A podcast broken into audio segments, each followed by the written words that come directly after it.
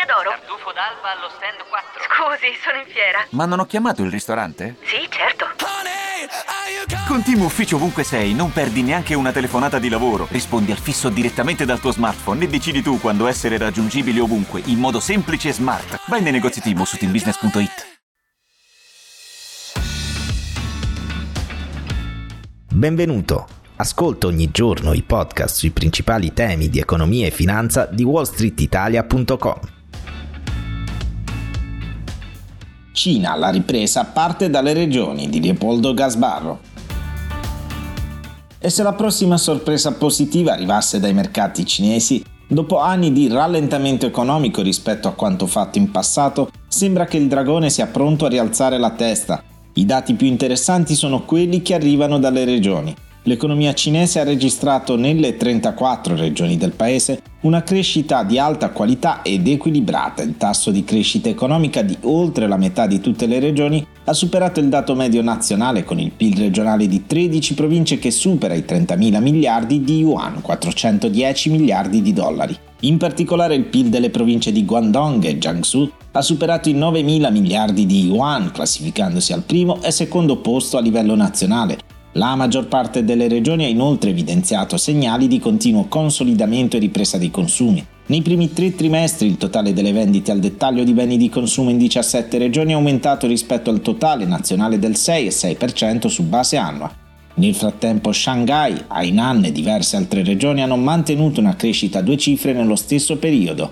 Per questo molti economisti cominciano a pensare che l'economia cinese potrebbe espandersi a un ritmo più rapido l'anno prossimo rispetto al 2023 anche se permangono grandi dubbi sull'eventuale ritorno della fiducia degli investitori. C'è bisogno di prove però, risultati tangibili che dimostrino come gli stimoli economici stiano davvero funzionando. C'è bisogno di far salire la fiducia dei consumatori e delle imprese e trovare una definitiva exit strategy alla condizione di difficoltà del sistema immobiliare. Il mese scorso il governo ha annunciato un maggiore sostegno all'economia, tra cui l'emissione di debito sovrano aggiuntivo e l'aumento del rapporto deficit fiscale. Ci sono segnali che la ripresa economica rimane fragile. Ottobre ha fornito dati più deboli del previsto sull'attività industriale e un inatteso allentamento nel settore dei servizi.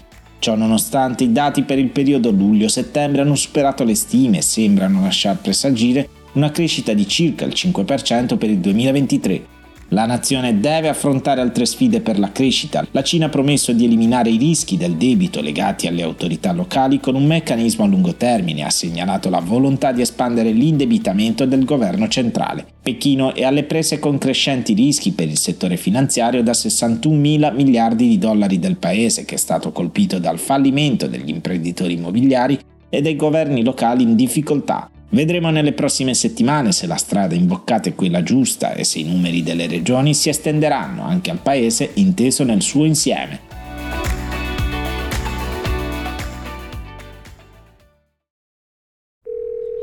Pronto? Osteria d'oro? Tartufo d'alba allo stand 4. Scusi, sono in fiera. Ma non ho chiamato il ristorante? Sì, certo. Con Team Ufficio ovunque sei, non perdi neanche una telefonata di lavoro. Rispondi al fisso direttamente dal tuo smartphone e decidi tu quando essere raggiungibile ovunque, in modo semplice e smart. Vai nei negozi Team su teambusiness.it. Ci sono parole che restano lì, scritte su pezzi di carta, diari segreti e taccuini che tutti noi abbiamo chiuso e custodito in cassetto sino ad oggi. Ma adesso abbiamo trovato il coraggio, la voglia di condividerle ed emozionarci. Noi, in forma anonima, abbiamo deciso di dargli voce. Le parole che non ho mai detto. La nuova serie targata T-Podcast. Ascoltala ora su Spotify.